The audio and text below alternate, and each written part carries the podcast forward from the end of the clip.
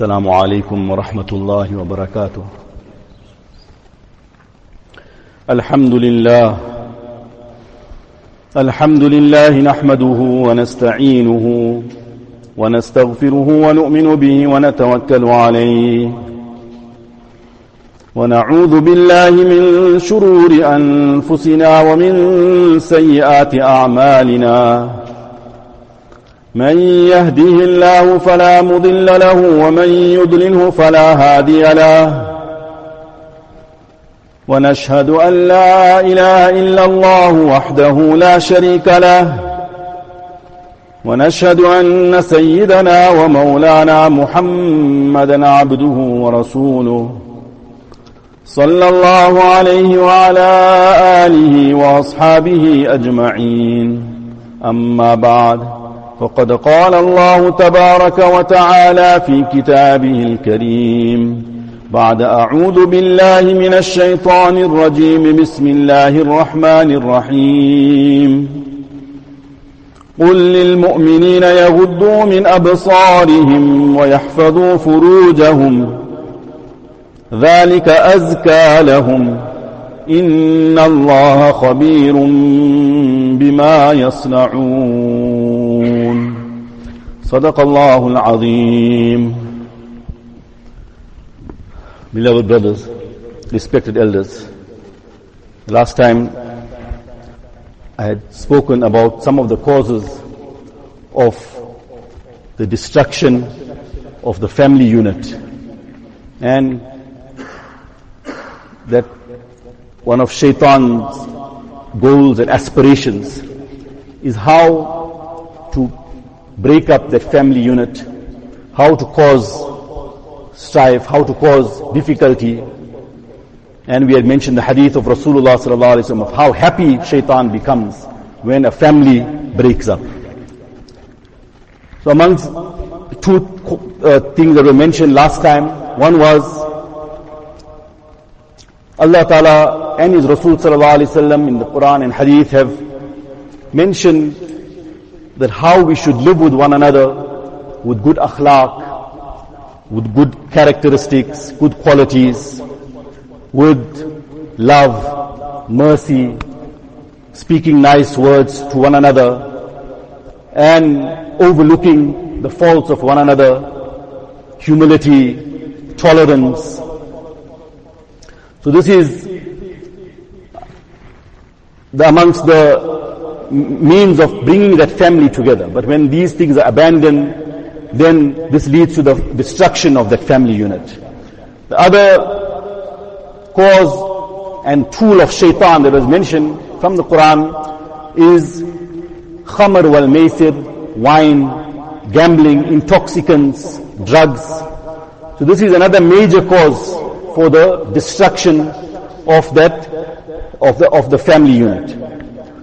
So today I want to go into another aspect of what causes the destruction of that family unit. Another major cause, one of the major causes of the destruction of that family unit is immorality, obscenity, behayai, indecency, not taking care of the gaze, looking at haram, zina, etc. Allah Ta'ala mentions in the Quran Sharif, Ash-shaytanu ya'idukumul faqra. Shaitan promises you poverty. That if you are going to spend in the path of Allah, for example, then you are going to become poor. وَيَأْمُرُكُمْ بِالْفَحْشَى And shaitan commands you with obscenity. وَيَأْمُرُكُمْ بِالْفَحْشَى So this is one of the plans and attacks of shaitan. That shaitan prompts us always, together with the nafs from within, إِنَّ النَّفْسَ لَأَمَّارَةٌ بِالسُّوءِ That nafs also commands you with evil, but externally shaitan also makes an effort. وَيَأْمُرُكُمْ بِالْفَحْشَى He commands you with obscenity. because a person becomes involved in obscenity, indecency, behaya, immorality, it's going to lead to the destruction of his iman, it's going to lead to the destruction of his family unit, it's going to cause uh, chaos in society.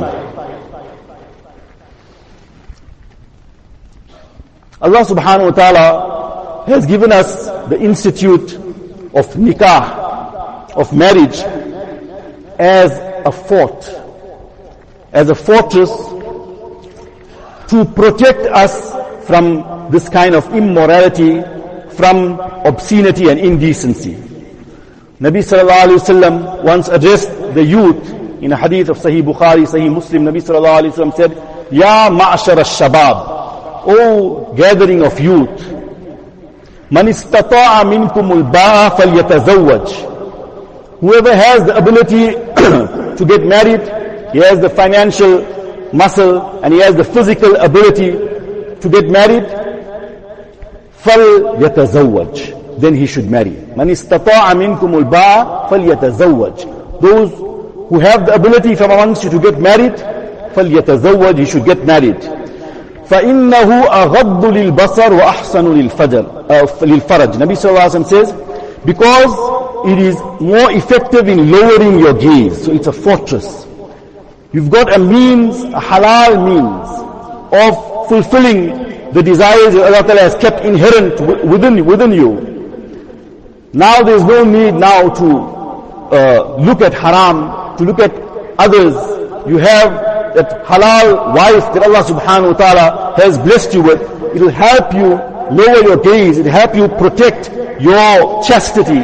وَأَحْسَنُ لِلْفَرَجِ And it is more effective for protecting your private parts. وَأَحْسَنُ لِلْفَرَجِ Similarly, in another hadith, Nabi sallallahu alayhi wa sallam said, إِذَا تَزَوَّجَ الْعَبْدِ That when a slave gets married, then he has perfected, he has completed half of deen, half of his religion is complete. That means it's such a great fortress for, me, for, uh, for the means of his protection that he's now protected from obscenity, protected from disobeying the commands of Allah subhanahu wa ta'ala. But Nabi sallallahu alayhi wa said, فَلْيَتَّقِ اللَّهِ فِي النِّصْفِ الْآخِرِ But he must now adopt taqwa for the other half.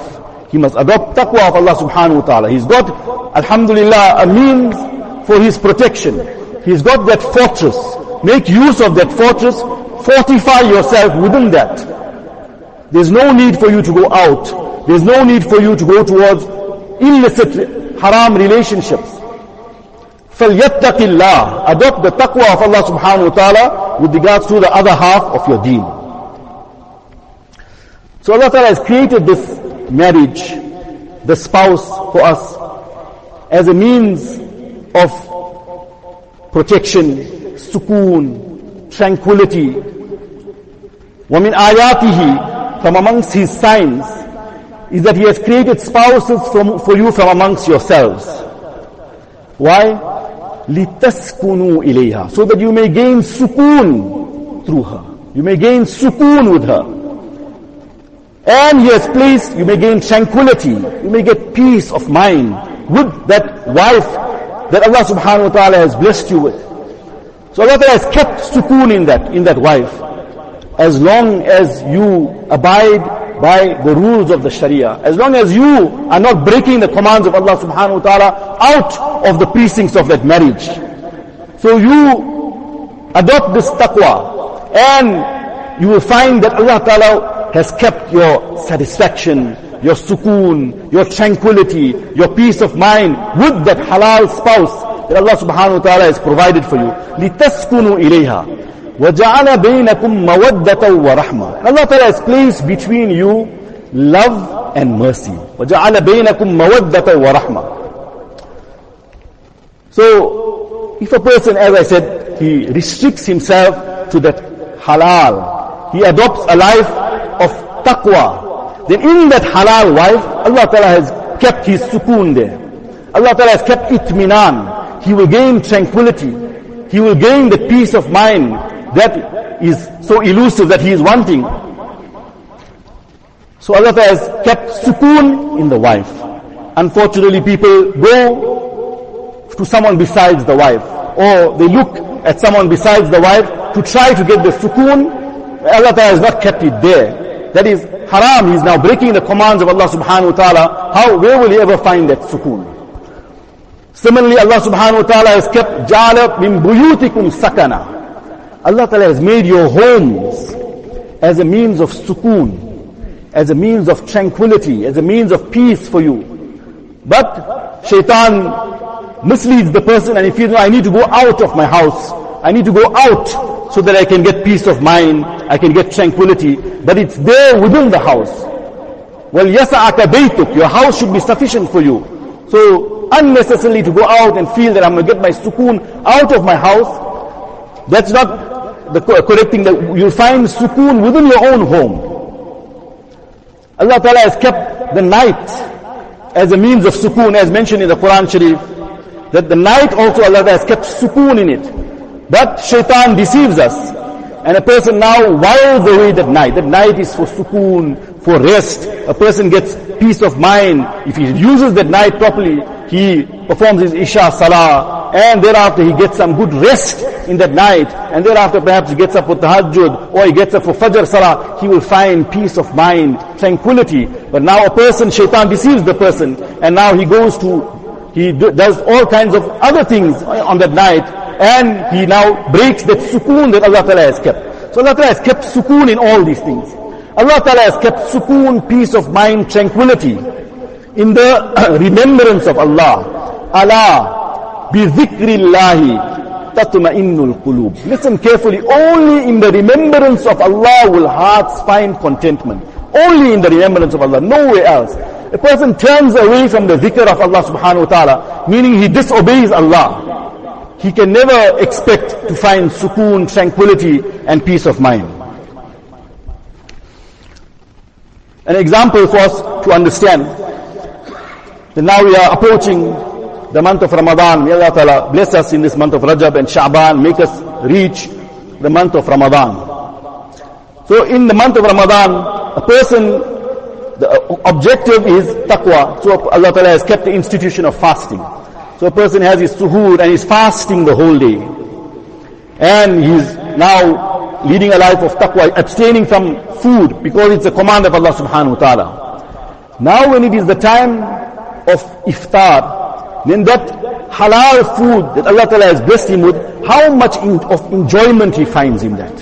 How much of happiness there's a, it's a time of happiness according to the hadith of Rasulullah sallallahu alaihi wasallam. How much of happiness a person finds in that. How much of sukoon and how much of goodness a person finds in that. Similarly, a person leads a life of taqwa. He saves his eyes from looking at haram. He saves his tongue from speaking to anyone uh, in, uh, illicitly or he saves himself from zina. He saves himself from all the haram temptations.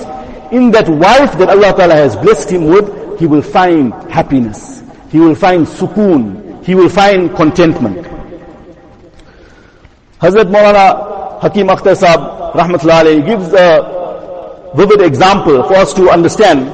He says that, he gives an example of a person perhaps going home from work or he, went to work, then throughout the day, he is eating, he sees some pizza takeaway, for example, in my own words, he says some pizza takeaway, he goes and indulges there, he goes, he sees a, a takeaway there, he goes, he has a burger there, and a bunny chow on, this, on this side, and he, he, the whole day he keeps binging like this. And then he comes home at night, he's so full, and the wife produces the most delicious meal that she could have conjured up. But he finds no satisfaction in that. He's got no appetite for that and he finds no satisfaction in that because he has indulged himself in all those other things. So he says similarly, a person throughout the day is going out, he's looking at haram, he's looking at haram on his phone, na'udhu billah, he's looking, uh, he's talking to uh, a woman who is not, he's not supposed to talk. He is speaking seductively to others. He is indulging in haram with others. So that wife, no matter how beautiful she may be, like Miss Universe, universe also, but he will not find that happiness, that sukoon and that tranquility with her. On the other hand, another person, you know, he fasted the whole day. And now he comes home and the wife prese- presents simple dal and roti or something very simple. He will eat that with relish, uh, with, with relish. He will enjoy that. It will be the most delicious thing to him. So that's what a person leads a life of taqwa, of consciousness. Allah subhanahu wa ta'ala will bless him with the halawat, the sweetness of iman. Spiritual tranquility he will find within. And physically also, Allah subhanahu wa ta'ala will bless him with enjoyment, with the halal spouse that Allah ta'ala has provided him with. So respected elders and brothers, another major cause of destruction of that marital bond, that relationship between husband and wife is obscenity, zina, zina of the eyes. So Quran Sharif has nipped it in the bud. Quran Sharif says, قُلْ لِلْمُؤْمِنِينَ Say to the believing males, يَغُضُّوا مِنْ أَبْصَارِهِمْ They should lower their gaze. وَيَحْفَظُوا فُرُوجَهُمْ So the first point of, of, of starting all this haram is the eyes. So Allah Ta'ala says from the beginning, lower your gaze, save your eyes from haram. All types of immorality, pornography, indecency. A person saves his eyes from haram. قُلْ لِلْمُؤْمِنِينَ يَغُضُّوا مِنْ أَبْصَارِهِمْ وَيَحْفَظُوا فُرُوجَهُمْ And they should protect their private part, protect their chastity. ذَلِكَ أَزْكَى لَهُمْ That is most pure for them. That is most pure for them. إِنَّ اللَّهَ خَبِيرٌ بِمَا يَصْنَعُونَ Allah Ta'ala is all informed of whatever they are doing. This ayat is found in Surah An-Nur. In Surah An-Nur, Allah Ta'ala mentions the ayat of Nur. Allahu nuru samawati wal ard.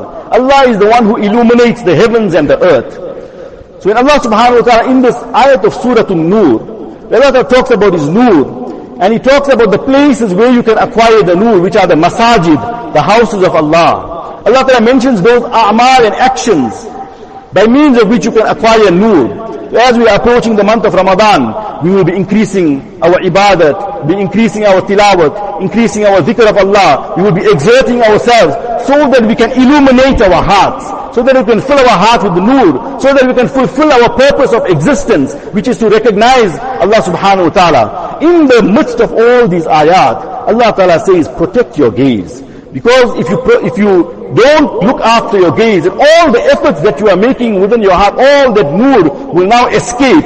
It will escape through the eyes, through the ears, through all the types of haram and sin. That, that nur will escape and you will not acquire, you will not find that ob- fulfill that objective of your life of acquiring the nur of Allah and the recognition of Allah subhanahu wa ta'ala. May Allah ta'ala give us a tawfiq of understanding. Wa akhiru da'wana and alhamdulillah.